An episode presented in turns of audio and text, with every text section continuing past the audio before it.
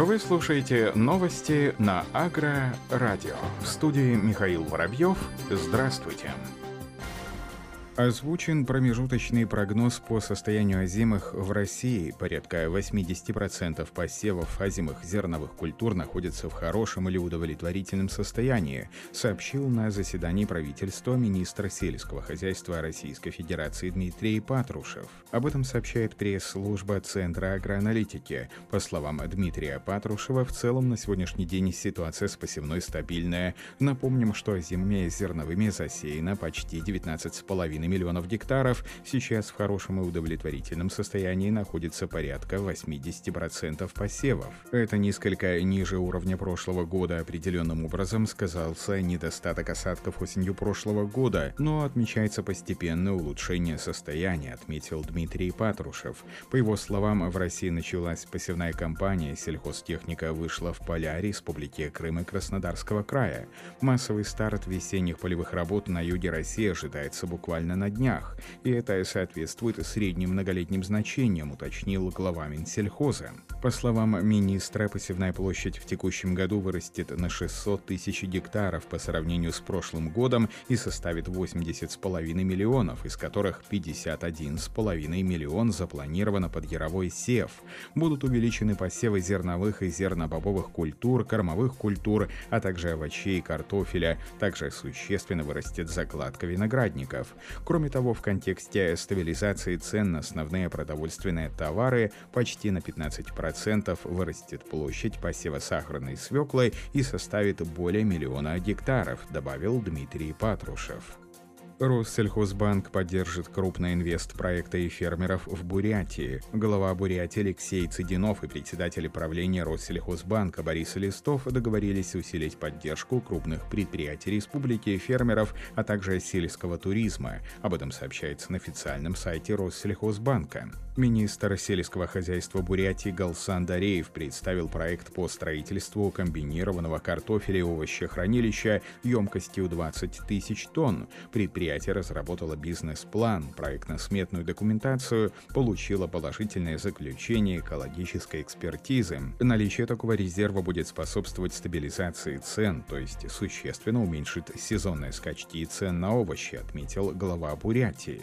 Почти за 19 лет работы в регионе Россельхозбанк вложил в бурятскую экономику более 64 миллиардов рублей. Значительная часть этих средств, около 37 миллиардов, пошла на развитие агропрома. Важным инструментом для развития сельхозбизнеса является не только финансовая поддержка, но и новые цифровые сервисы Россельхозбанка.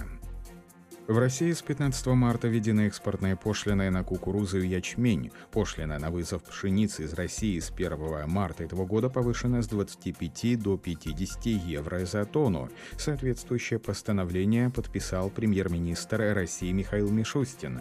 При этом речь идет о поставках зерна в пределах квоты 17,5 миллионов тонн. Экспорт зерновых в объемах, превышающих квоту, облагают пошлиной в размере 50% от таможенной стоимости партии но не менее 100 евро за тонну. Правительство полагает, что пошлины помогут сократить экспорт, переориентировать участников рынка с экспорта сельхозсырья на экспорт сельхозтоваров с высокой добавленной стоимостью. Все указанные пошлины действуют до 1 июня. Производство культивируемых грибов в России выросло более чем на 80%. В последние годы производство культивируемых грибов в России стабильно растет. По данным региональных органов управления ПК, по итогам 2020 года оно увеличилось на 80% до 86,3 тысяч тонн. Показатели практически в 9 раз превышают уровень 2016 года. Об этом сообщает пресс-служба Минсельхоза России. Регион Регионы-лидеры в данном направлении Курская область – почти 14 тысяч тонн, Краснодарский край – более 12 тысяч тонн, Тульская область – около 11 тысяч тонн. Также активно грибоводство развивается в Московской, Ленинградской, Воронежской, Калужской, Ростовской областях и Республике Татарстан. По мнению директора Национального союза производителей плодов и овощей Михаила Глушкова, в настоящее время в подотрасли грибоводства нарастает внутренняя конкуренция. Следующий шаг – оптимизация оптимизация процессов производства, в том числе за счет использования новых технологий, расширения ассортимента, повышения конкурентной способности продукции. Это будет способствовать дальнейшему активному развитию рынка грибов и снижению цен на них. В России запатентован новый метод идентификации аммиачной селитры. Российские ученые разработали и запатентовали новый метод маркировки аммиачной селитры, соединений из которого делают удобрения и взрывчатые вещества.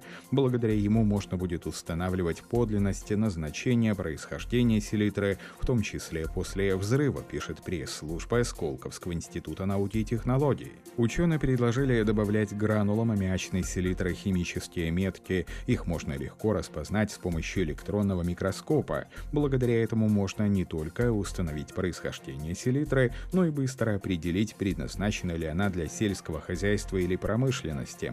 Чтобы такие метки можно было достаточно надежно распознать, их нужно добавлять в количестве всего 0,01% от общего объема селитры.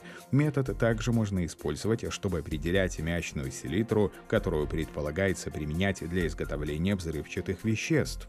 По словам авторов работы метки можно находить и собирать даже после взрыва. По словам разработчиков, сейчас они ищут партнеров для внедрения своего способа в промышленность.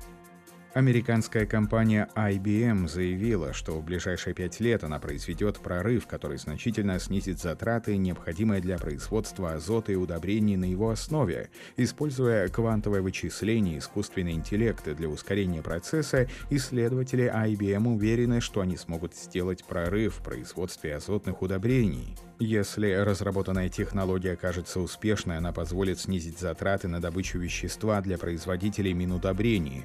Основная цель, которую преследуют разработчики – усовершенствовать созданный более ста лет назад процесс Хабера-Боша, который превращает газообразный азот в нитраты. Сама по себе технология энергозатратна. По словам ученых, на производство азотных удобрений ежегодно затрачивается 2-3% всего мирового производства энергии. Именно этот факт подтолкнул разработчиков использовать квантовое вычисление возможностей искусственного интеллекта для фундаментального улучшения процесса Хабера-Боша. На поиск энергоемкого способа производства удобрений компания рассчитывает затратить не более пяти лет. Конкретная цель IBM — найти новый катализатор, вещество, которое заставляет химическую реакцию протекать быстрее, не расходуясь при этом для процесса Хабера-Боша. Новый, менее энергоемкий процесс производства удобрений должен привести к экономии для химпредприятий, производящих удобрения. На этом все. Оставайтесь с нами на глав агронома.